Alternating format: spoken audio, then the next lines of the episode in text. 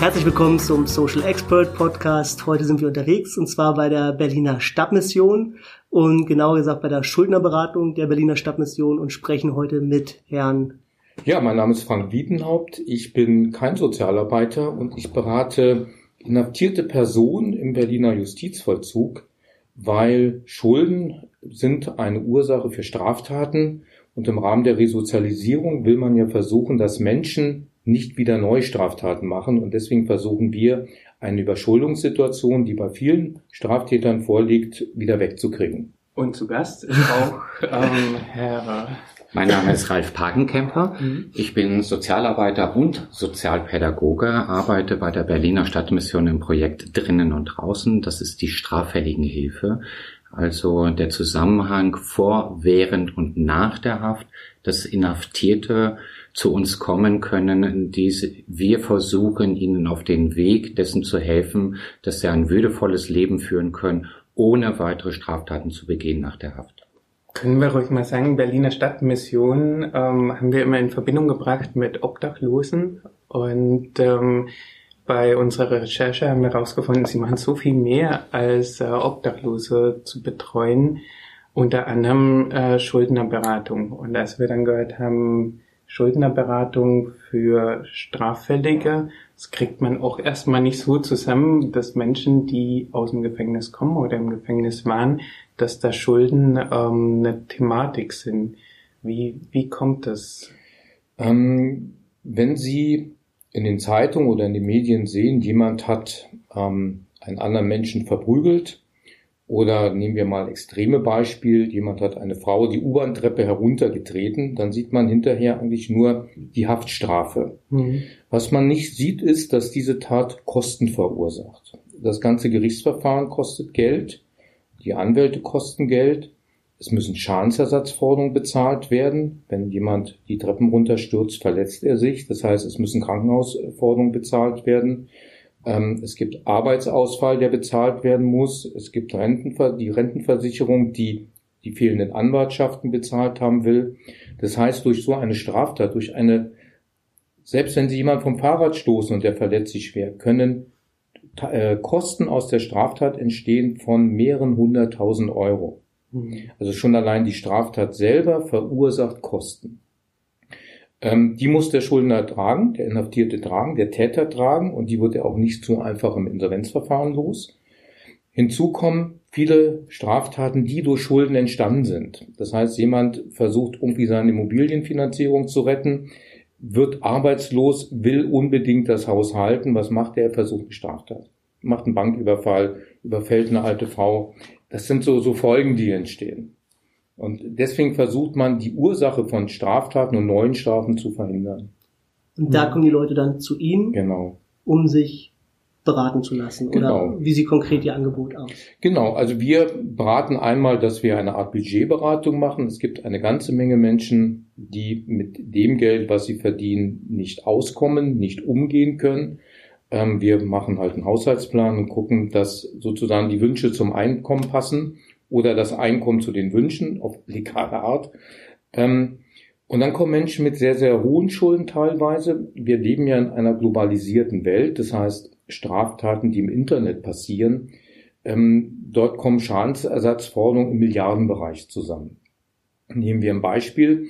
Es stand neulich in der Zeitung, ein junger Mann hat 750 Millionen Accounts geknackt, darunter auch prominente Personen wie den Habeck von den Grünen. Jeder dieser geschädigten Accounts äh, entwickelt ein Schmerzensgeld, einen Schadensersatz von 1000 Euro. Das heißt, wenn 750 Millionen Geschädigte jeweils 1000 Euro verlangen, äh, da reicht mein Taschenrechner, glaube ich, nicht, dann haben sie eine unheimliche Schadenshöhe. Wahrscheinlich auch schwierig abzuzahlen dann. Ja, wobei die Faustregel, um auch, sagen wir mal, den, den Zuhörer zu beruhigen, je höher die Forderung, desto leichter ist natürlich das Abzahlen, weil keiner kommt auf die Idee, zweieinhalb Milliarden Euro zu kriegen. Ähm, das kann man leichter vergleichen. Sowas läuft dann über Vergleiche. Mhm.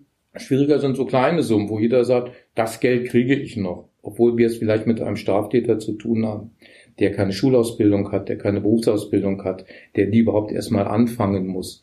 Ähm, da ist es weitaus schwieriger. Die großen Summen lassen sich leichter vergleichen. Was sind für Sie kleine Summen, wenn Sie jetzt 750 Nehmen wir mal 10.000 Euro bei einem Straftäter, der 25 Jahre alt ist. Mhm. Ähm, das könnte Mobilfunk sein, das muss ja nicht immer nur die Straftat sein. Äh, jemand aber, der keine Schulausbildung hat, der des Lebens und Schreibens kaum mächtig ist, der Texte nicht erfassen kann.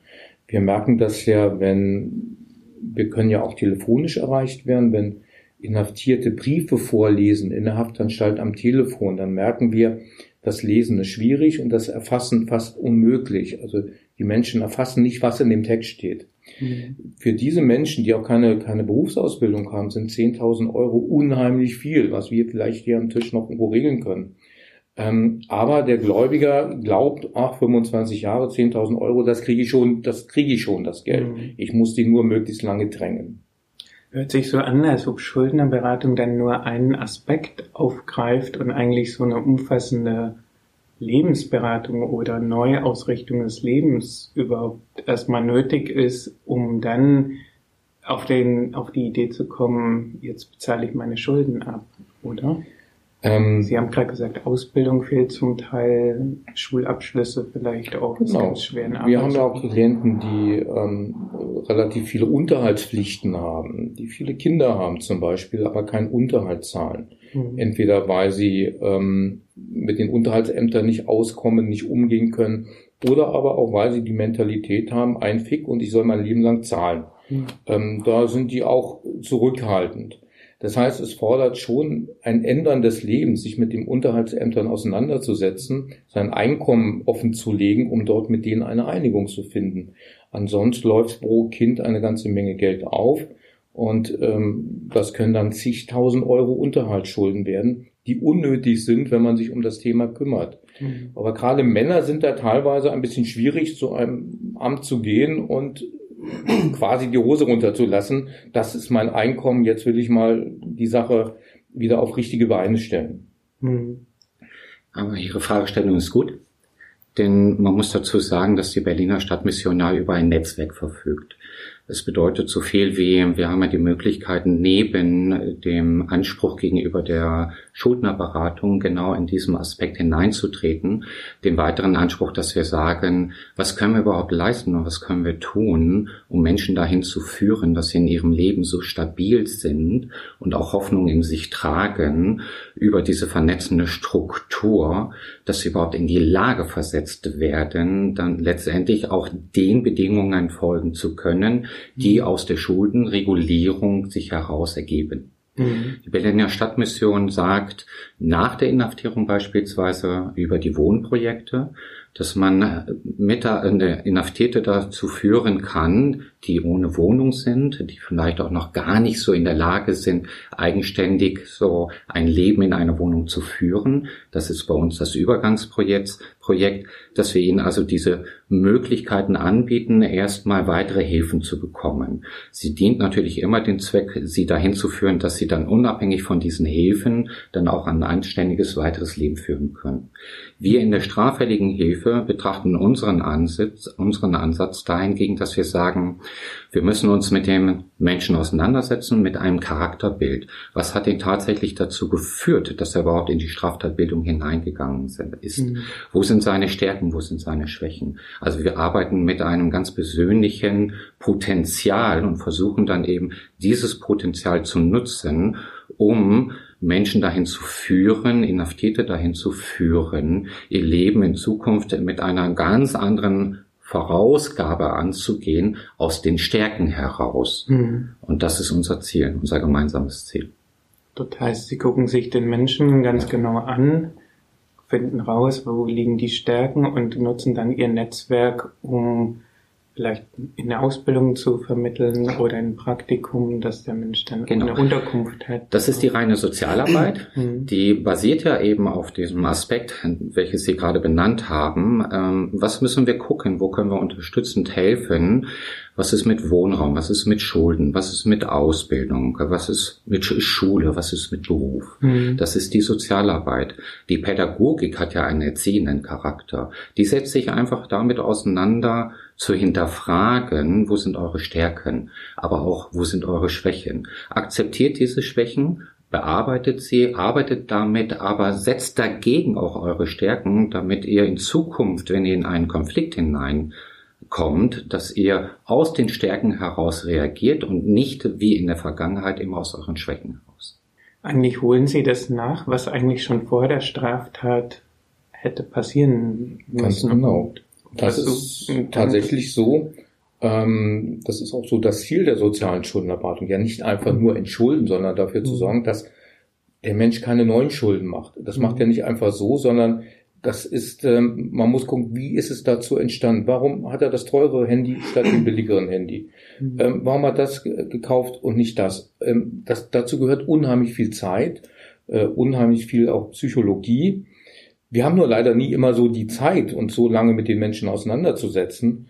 Ähm, aber tatsächlich, da gehört mehr. Also es ist nicht nur Mathematik, so, das sind die Schulden, die kommen jetzt weg. Da gibt es ein Gesetz, das wende ich jetzt auf die Schulden an, dann sind die weg oder halb weg, sondern es soll ja nachhaltig sein. Das ist das mhm. Entscheidende. Wenn, wenn wir nur einfach Schulden weg, dann haben wir einen Drehtüreffekt und dann wird es in zwei, drei Jahren wieder so sein. Es soll schon so sein, dass ein Schuldner, ich rede ja mal Schuldner, aber Schuldnerin, das ist schon wieder noch ein bisschen anders in Haft, ähm, wirklich aus der Beratung rauskommen und sagt, okay, Mensch, die haben mir geholfen, das muss ich jetzt anders machen, das will ich auch anders machen. Es soll nicht sein, der muss es, der ist so halb gezwungen, sondern er muss selber sagen, ja, ich muss das, ich will das jetzt anders. Und dann wird das erfolgreich. Wie sieht denn das konkret aus? Ich bin jetzt der 25-Jährige mit meinen 10.000 Euro Schulden, rufe aus dem Gefängnis bei Ihnen mhm. an. Und dann? Genau, Sie sind der 25-Jährige aus dem Gefängnis und der dann zu mir kommt und möglicherweise keine Unterlagen hat. Weil er sagt, die haben mich nie interessiert, ich hatte sowieso kein Geld, ich habe alle meine Mahnungen und Rechnungen weggeschmissen. Mhm. Das bedeutet für mich natürlich schon eine gewisse Grundeinstellung, wie ich mit Problemen umgehe. Das heißt, ich schmeiße weg, dann ist das Problem weg. Wenn das Leben so einfach wäre, wäre schön, ist aber nicht. Das heißt, zusammen versuchen wir überhaupt erstmal diese Vergangenheit aufzuarbeiten, herauszufinden, wo sind Schulden. Ähm, das führt über die Schufa, dass man da eine Anfrage macht, weil einmal im Jahr kriegt man ja eine kostenlose Auskunft. Man fragt den besten Freund eines Schuldners, den Gerichtsvollzieher, ob er nicht eine Liste ausdrucken kann der aktiven und ehemaligen äh, Vollstreckungsaufträge. Man fragt natürlich den Schuldner, was hast du so früher gemacht? Wo hast du früher gewohnt? Wie bist du aus der Wohnung rausgekommen?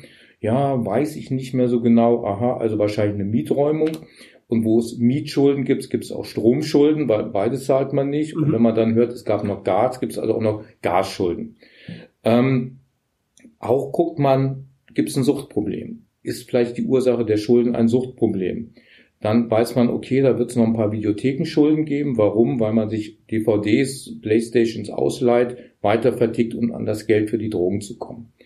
Ähm, alles das fragt man und dann baut man Stück für Stück so ein Gebilde auf um Schulden, um Persönlichkeit und weiß dann nach einer Weile, wobei nach einer Weile, das kann lange gehen, das kann ein halbes Jahr, das kann ein Jahr sein, ähm, wo man rangehen muss.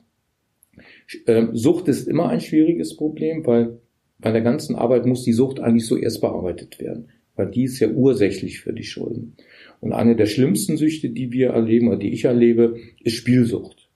Das erkennt man so nicht. Also Drogensüchtigen erkenne ich, wenn er zu mir ins Büro kommt, aber nicht den Spielsüchtigen. Aber wenn man dann sein ganzes Geld, was man hat, in einem Spielcasino wieder ausgibt und vielleicht auch in das falsche Milieu dort kommt, ähm, dann fehlt das Geld eben, um den Lebensunterhalt zu bestreiten. Und solange immer wieder das Geld aus den Fingern rinnt, kriege ich keine Entschuldung hin, kein, kein Haushaltsplan, der vorne und hinten nicht funktioniert. Mhm. Und das baut man auf durch Fragen und durch die Erfahrungen, die wir haben. Und dann haben wir irgendwann die Grundlage, wissen etwa, was es so für Schulden gibt, warum die entstanden sind, warum auch die Straftat entstanden ist und dann können wir loslegen und uns an die Entschuldung machen und dafür sorgen, dass das nicht normal wieder passiert. Okay, das heißt, Sie haben jetzt gesehen, der Parling hat 10.000 Euro Schulden, mhm. Wohnung, Gas, äh, genau. bei der Videothek. Mehrere Versandhäuser bestellt und nicht bezahlt. Ja. Und ähm, dann weiß man, das ist ein Fall, den man schon sehr oft hatte. Diese Fälle wiederholen sich. Es ist nicht so, dass alles individuelle Fälle sind, sondern ja. die Fälle wiederholen sich. Das muss man so sagen. Und dann guckt man sich an, äh, was sind da für Inkassokosten bei den äh, Versandhäusern dabei. Guckt man, ob man bestimmte Inkassokosten auch wegkriegt, die nicht zulässig sind. Dann verringern sich die äh, Forderung. Dann schaut man, was macht der Schuldner jetzt? Ist er bereit für eine Ausbildung? Ist er dabei ähm, zum Beispiel unfändbar bei der Ausbildung, weil er kaum Einkommen hat? Was hat er später vor? Versucht man erstmal Stundung, dass man nicht die Schulden bezahlt, versucht man Vergleiche zu machen. Das heißt, man zahlt einen kleinen Betrag und dafür wird die große Forderung erlassen. Gibt es Potenzial im Hintergrund? Gibt es Eltern, die vielleicht Geld leihen können?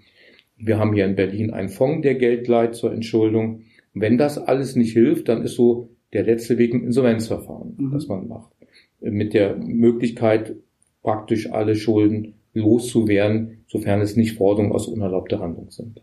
Unerlaubte Handlung heißt dann ich hau ihn aufs Maul, Sie mhm. wollen von mir 10.000 Euro Schmerzensgeld, ich gehe in die Insolvenz, sage, haha, die 10.000 Euro nehme ich in die Insolvenz, mhm. Sie melden die Forderung als vorsätzlich unerlaubte Handlung an, weil aufs Maul hauen ist eine Straftat. Und dann wird der Schuldner, der Straftäter, diese Forderung nicht los im Insolvenzverfahren. Mhm. Das heißt, hinterher bleibt die Forderung bestehen. Mhm.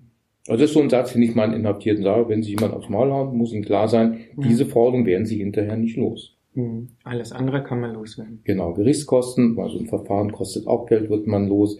Man wird auch die Versandhäuser los, aber diese richtig vorsätzlich, äh, vorsätzlichen Schädigungen, die man anrichtet, wenn dann der Gläubiger das so anmeldet, dann wird man die Forderung erstmal nicht los. Da muss man viel verhandeln. Hm. Sind eigentlich Schulden an sich auch ein Strafbestand? Nein. Also versuchst du mir gerade vorzustellen, wenn man Nein. bestimmte Dinge nicht bezahlt, dann Nein. Die Nein. Zeiten sind vorbei. Sind vorbei. Es wird nicht mehr eingekerkert, gefällt und gerädert.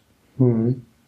Kann mich erinnern, dass wenn man kein BVG-Ticket hatte, war es doch auch irgendwann, dass man Ja, dann ist aber nicht die Schuld ähm, die Straftat, sondern ja. das Erschleichen von Leistungen. Das Schwarzfahren ist tatsächlich immer noch eine Straftat. Hm. Und äh, die Gefängnisse sind leider voll mit Menschen, die die Geldstrafe, die sie da zahlen müssen, nicht zahlen und dann tatsächlich kommen sie ins Gefängnis. Mhm. Aber nicht wegen der Schulden, sondern mhm. wegen der Tat. Genauso wie das Schmerzensgeld nicht ins Gefängnis führt, aber die Tat, die zu dem Schmerzensgeld geführt hat. Mhm. Das ist ein Riesenunterschied. Mhm. Es gibt immer noch Menschen, gerade mit Migrationshintergrund, die denken, wenn sie Schulden haben, kommen sie ins Gefängnis. Um Gottes Willen, nein. Mhm. Das ist gut zu wissen. Jetzt sind Sie beruhigt. ja, ja, auf jeden Fall. Also schon dafür hat sich die Aufnahme hier gelohnt. Ach, also. Wie lange dauert es denn so für ein, wie viel Zeit brauchen Sie für einen Klienten, um ihn vom Kennenlernen bis zum Entschulden zu begleichen? Kann man da was zu sagen? Das ist unterschiedlich. Ähm, je offener ein Mensch ist, je mehr ein Mensch zu sich und zu seinem Leben steht, umso schneller geht es. Es gibt aber auch Menschen, die aus Scham aus anderen Gründen nicht so schnell über ihre Dinge erzählen. Und dann dauert das länger. Weil ich gehöre zu den Beratern, die sagen, erst wenn ich die Situation wirklich erfasse, dann kann ich mich auch um eine Strategie kümmern. Mhm. Das ist wie eine Armee. Wenn eine Armee vor einem großen Berg steht und muss das Gelände hinter dem Berg erobern, dann wird es ja nicht sofort losrennen, sondern es wird erstmal Kundschafter schicken und gucken, was ist denn auf der anderen Seite? Sind da Indianer mit Pfeil und Bogen oder ist da eine schwer bewaffnete Armee mit Atombomben? Je nachdem muss ich eine andere Strategie fahren. Das heißt, ich muss erstmal gucken, was ist da los? Und wenn ich das weiß, dann kann ich die Strategie entwickeln, um das gegnerische Land zu erobern. Mhm. Das verstehen manche Klienten nicht. Die wollen immer sofort, wenn ein Brief kommt, da muss sofort was gemacht werden. Nee, man muss die Gesamtlage erstmal kennen und auch den Schuldner kennen. Und je offener er ist, desto leichter ist es. Mhm. Nehmen Sie das Beispiel eines Spielsüchtigen. Das ist ja ein sehr gutes Beispiel. Ähm, es gilt ja zunächst der Ansatz, ihn dazu zu führen, dass er das überhaupt einsieht dass er spielsüchtig ist. Mhm. Der zweite Schritt wäre ja dann der, ihn dazu zu führen, dass er professionelle Hilfe in Anspruch nimmt, um diese Sucht zu bearbeiten. Der dritte Schritt wäre einer, hat er es dann bearbeitet, ist ja die Voraussetzung erstmal erfüllt, dass er im Rahmen seiner Schuldenregulierung da auch so weit gekommen ist, dass er auch ernsthaft die Schuldenregulierung betreibt. Mhm. Und das machen auch Sie ähm, also sind Sie auch so ein bisschen Psychologen äh, an denen? Also Sie, Sie werden Psychologe. Also Sie werden Psychologe, Sie lesen auch Themen dazu, aber ja. jetzt haben wir mal beim Thema Spielsucht, würden wir vermitteln. Also ja. wir haben dann quasi Flyer äh, dabei und im, im Briefkasten, äh, im Schreibtisch, wo wir hinvermitteln. Mhm. Ob das Spielsucht ist, Drogensucht, Kaufsucht ist auch mittlerweile eine Sucht. ähm, dann vermitteln wir weiter. Aber es mhm. ist halt, ohne dass diese Sucht bearbeitet wird und bearbeitet ist, ist unsere Arbeit unsinnig. Wir können nichts machen. Das mhm. ist das. Und das tatsächlich, wie mein Kollege sagt, viele Spielsüchtige sagen, ich habe kein Problem mit dem Spiel. Oh, ich mhm. gehe da mal hin.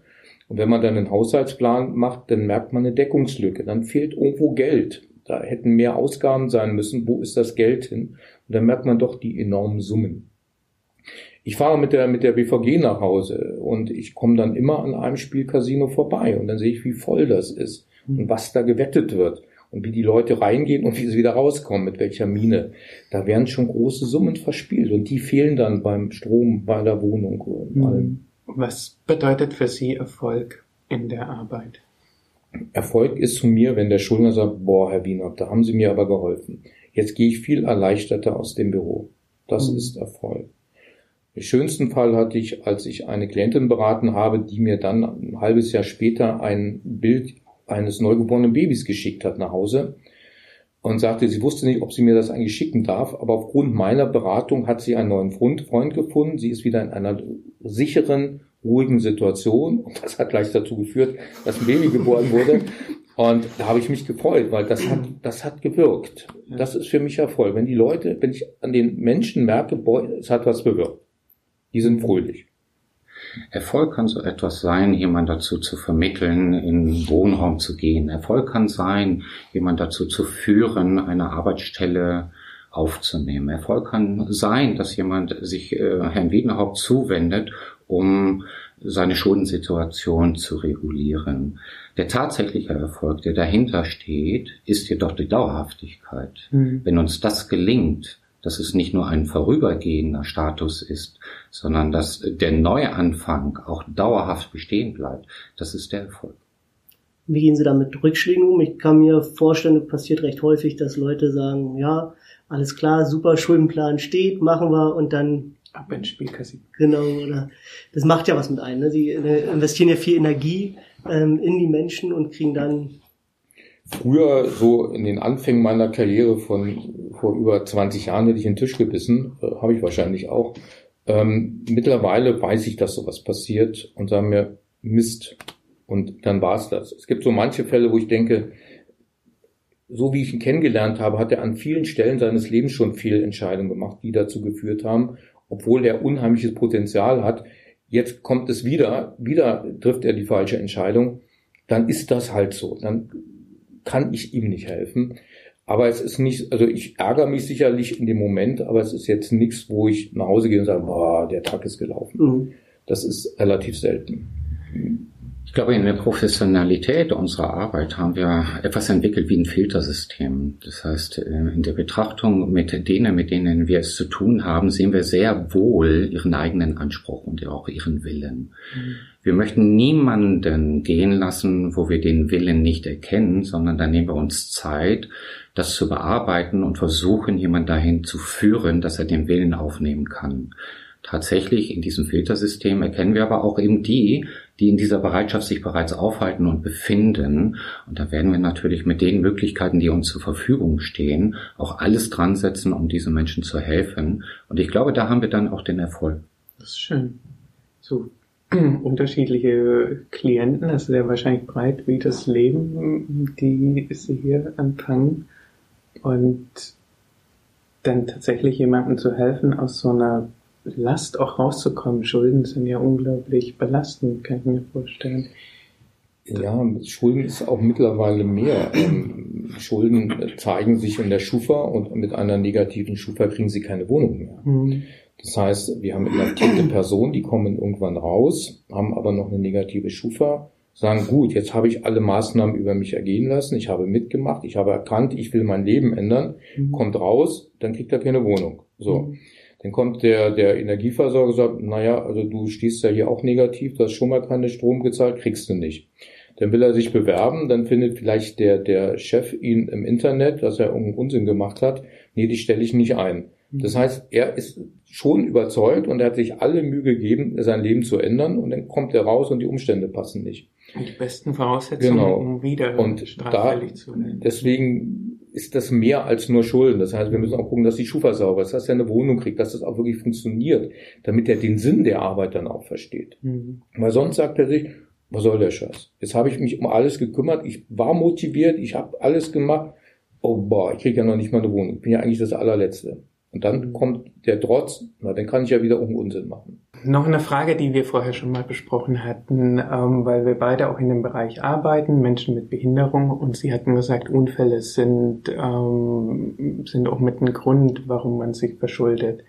Und wir hatten ähm, über ein Beispiel gesprochen, zum Beispiel hat jemand einen Fahrradunfall, landet im Krankenhaus, vielleicht ein Schädel-Hirntrauma, frühe Reha, eventuell Langzeitreha, eventuell ähm, braucht man sehr lange Betreuung und gleichzeitig laufen ja Dinge weiter. Irgendwie man bezahlt die Miete nicht, man bezahlt Gas, Strom nicht. Ähm, und irgendwann sind dann auch Menschen, die diese Menschen unterstützen, damit konfrontiert. Betreuer, Sozialarbeiter. Wie geht man damit um? Also können Sie ein paar Tipps geben, was man, was da dann die, die Schritte sind, die man unternehmen kann? Ähm, es sind immer dieselben Schritte. Sich ein Bild über die Verschuldungssituation machen, mhm. über die laufenden Verträge und gucken, wie das Einkommen ist.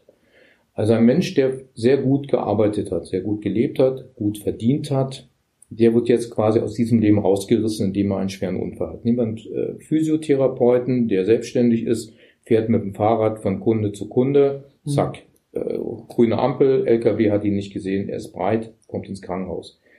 Möglicherweise die Arme so verletzt, dass er seine Arbeit nicht mehr machen kann. Für mhm. den ist das Leben tatsächlich, das muss man so direkt sagen, erstmal vorbei, so mhm. wie er es kennt. Ja.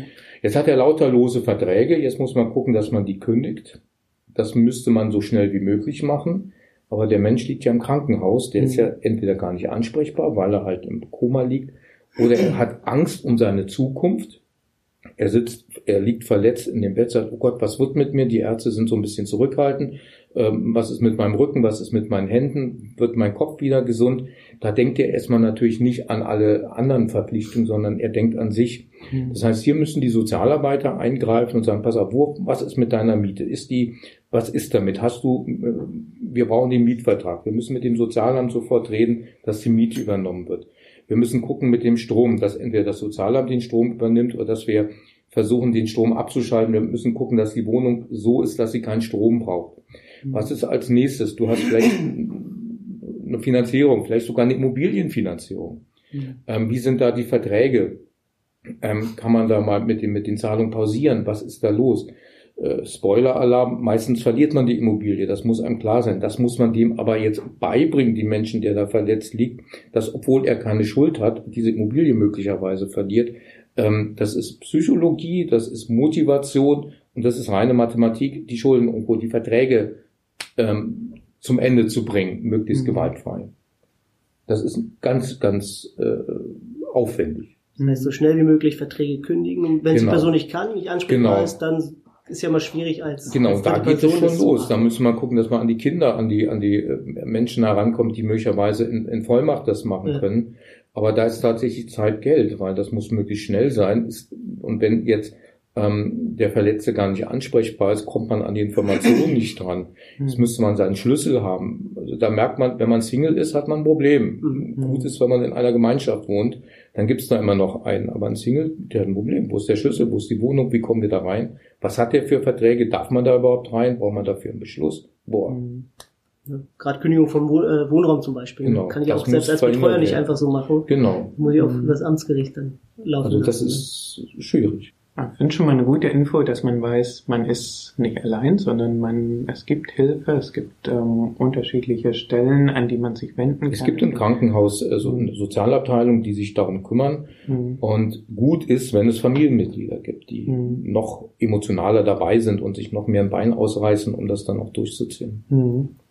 Und hm, wenn man das als Sozialarbeiter gemacht hat und trotzdem Schulden aufgelaufen sind, dann ist der nächste Schritt Schuldnerberatung und genau. Menschen wie Sie. Sie machen jetzt hauptsächlich, kümmern sich um Straffällige, aber es gibt ja viele Schuldner. Aber nehmen wir mal den, den, den dann ehemals selbstständigen Physiotherapeuten, dann mhm. ist auch eine Menge Motivation natürlich nicht. Ich meine, der sagt, oh Mann, Jetzt habe ich alles verloren, nur weil der dämliche LKW-Fahrer mich umgefahren hat. Mhm. Ah, jetzt kriegt er nur eine Geldstrafe. So eine Sauerei. Der hat mir mein Leben ruiniert. Eigentlich müsste der lebenslänglich kriegen. Mhm. Das ist allerdings auch nicht so, sondern der LKW-Fahrer muss jetzt auch Schadensersatz zahlen. Mhm. Er muss Schmerzensgeld zahlen. Das wird er aber nicht können. Das heißt, auch der wird ein Schuldenproblem bekommen. Mhm. Äh, der wird naturgemäß ja nicht äh, mit Absicht gemacht haben, sondern der war halt in Hektik, oh, ich muss noch zehn Pakete ausfahren.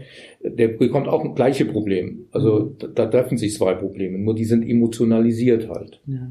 Noch eine Frage. Ähm, Gibt es dieses Angebot Schuldenberatung immer kostenlos oder ja, das kann komplett. ich, also jetzt unabhängig, ob ich ein Strafgefangener bin oder so? Genau, die Bezirke Gibt's? haben jeweils äh, mindestens eine äh, kostenlose Schuldnerberatung, mhm. die von der Senatsverwaltung für Soziales finanziert wird und wir werden von der Senatsverwaltung für Justiz finanziert, weil eben Schuldner kein Geld haben. Und dann ist es natürlich sinnvoll, dass das Angebot kostenlos ist. Ich hatte nämlich von dem Internet nochmal so ein bisschen geguckt und da gibt es auch Schuldnerberater, die auch gerne Geld genau, nehmen. Für die Erstberatung 100 Euro. Genau, da sollte man die Finger Euro. mal von lassen ja. und das Angebot sehr genau prüfen, was da noch für Folgekosten kommen. Mhm. Okay. Aber eine Frage haben Sie noch nicht gestellt. Lars, was ist? Komm, jetzt. Peter Zwegert. Nein. Wie oft werden Sie mit Peter Zwegert? Ja, das ist vorbei. Ich kenne Peter Zwegert, aber davon mal abgesehen. Nein, ähm, wie gehen wir mit den Straftaten emotional um? Mhm. Was mache ich, wenn ich so ein Strafurteil lese, weil ich es lesen muss, weil da möglicherweise Schadensersatzansprüche drin sind und es ist eine Straftat, wo ich mental ein Problem habe? Das ist eigentlich die größte Herausforderung eigentlich in dieser ganzen Sache. Ähm, wenn Sie dann lesen, dass äh, der Straftäter unter Drogeneinfluss eine 80-jährige Oma in den Schwitzkasten genommen hat, um an ihr Geld zu kommen, wenn man selber jemanden hat, der in dem Alter äh, mhm. ist zu Hause, äh, dann sieht man sofort seine eigene Mutter da drin. Und dann muss man versuchen, diese Abstraktion hinzukriegen, das nicht an sich heranzulassen oder jemand, äh, eine Frau, die ihr neugeborenes Baby aus dem Fenster wirft oder ein Pädophiler, der äh, etwas macht. Alles das muss man, wenn man diesen Job macht, ertragen. Mhm. Das geht sicherlich zu einer bestimmten Grenze, aber es gibt eben auch Fälle, wo man sagt, das kann ich nicht. Und das, das geht mir zu weit. Gemacht? Das habe ich in einem Fall schon gemacht. Ähm, und ähm, weil das Delikt war schon sehr unangenehm, und der Täter zeigte auch mir nicht gegenüber die, die Reue, die ich eigentlich erwartet hätte in diesem Delikt. Mhm. Und dann habe ich das sein gelassen. Ich muss ja auch immer damit rechnen, es könnte ja passieren, dass Beate Zschäpe zu uns kommt und will beraten werden. Wie gehe ich eigentlich mit diesem Fall um? Mhm. Sage ich, oh ja, ist so ähnlich wie, wie ein Eierdieb oder ist das ein ganz anderes Kaliber? Und für mich ist dann wichtig, es kann ein widerliches Delikt sein, aber wie geht der Inhaftierte damit um? Steht er dazu? Zeigt er eine Reue? Dann bin ich auch in der Lage, damit umzugehen. Mhm. Weil das ist die berühmte zweite Chance. Aber wenn jemand sagt, oh, das war ich ja eigentlich nicht, weil der muss ich doch nicht so haben, wenn er mir ins Messer läuft und der hat es verdient, dann sind das so Fälle, wo ich sagen würde, nee, das mache ich nicht. Wie arbeiten Sie das auf? Mit Supervision oder? Nee, mit meiner Frau. Mit Ihrer Frau. Das ist zwar auch nicht leicht, wenn ich ihr manchmal erzähle, wie ich berate. Was? Und dann muss ich, droht sie immer mit drei Wochen Couch. Aber ähm, ja. das ist so für mich auch schon immer so, so, so ein Maßstab. Mhm. Das ist ja auch nicht so leicht, mit mhm. Verwandten zu bereden, was man macht. Ich habe gerade einen Vergewaltiger beraten. Der arme Kerl, dem werde ich jetzt, aber da schaffe ich es, die Schulden loszuwerden. Was? Mhm. Den hast du beraten? Da muss man auch erzählen, das sind normale Menschen, die haben das und dieses Problem, ähm, die kommen auch wieder aus der Haft raus. Wir müssen dafür sorgen, dass sie nicht wieder straffällig werden. Das hat schon einen Sinn und dann so langsam in den Gesprächen kommt man dazu. Wir möchten aber auch erfahren und wir haben ja auch diesen Ansatz, dass wir sagen, unabhängig davon, was jemand getan hat, woher er kommt, wo er sich gerade aufhält, dass wir eine, es mit einem Menschen zu tun haben mit Würde. Das heißt, wir haben ihn also auch würdevoll zu begegnen. Daher sagen wir auch, dass Gäste zu uns kommen und äh, keine Klienten oder Inhaftierte. Mhm. Es sind einfach unsere Gäste. Mhm. In unserer Professionalität haben wir uns darauf einzulassen und müssen in diese würdevolle Begegnung eintreten. Wir erwarten auf der anderen Seite natürlich gleichfalls auch von dem Gegenüber eine würdevolle Behandlung uns gegenüber. Mhm. Und ich glaube, in diesem Kontext gelingt es uns auch, dahin zu kommen, den Fall genauer zu betrachten und auch in dieser Professionalität, die einfach Vorgabe ist für unseren Beruf, dann auch zu sortieren und auch die Hilfestellungen anzubieten, unabhängig davon, was jemand getan hat, dass mhm. er in Haft bekommen ist. Man kann ja nicht immer nur zurückblicken. Also eigentlich ist es ja ein Dienst an der Gesellschaft, damit der Mensch wieder ankommt und eine Chance bekommt und eben nicht in das gleiche Muster verfällt. Es ist eine Arbeit, die in, die Zukunft ausgerichtet mhm. ist. Man will das verhindern, was in der Vergangenheit passiert ist. Mhm. Das genau. ist der Begriff der Resozialisierung. Fand ich super spannend. Fein. Dann machen wir hier mal einen Punkt. Vielen Dank, dass Sie mitgemacht haben. Gerne, hat mir auch Spaß gemacht. Vielen Dank. Sag's nochmal, Sie sind beide bei der Berliner Stadtmission beschäftigt. Sie helfen Straffälligen als Sozialarbeiter und als Schuldnerberater. Aber ich habe gar nicht erzählt, dass ich eigentlich BWL studiert habe am Anfang. Na, bitte Na, jetzt. Also für alle BWLer, man kann auch einen guten Weg einschlagen. Genau, man muss nicht mal bei den Heuschrecken arbeiten. Genau. Genau. Ja, vielen Dank.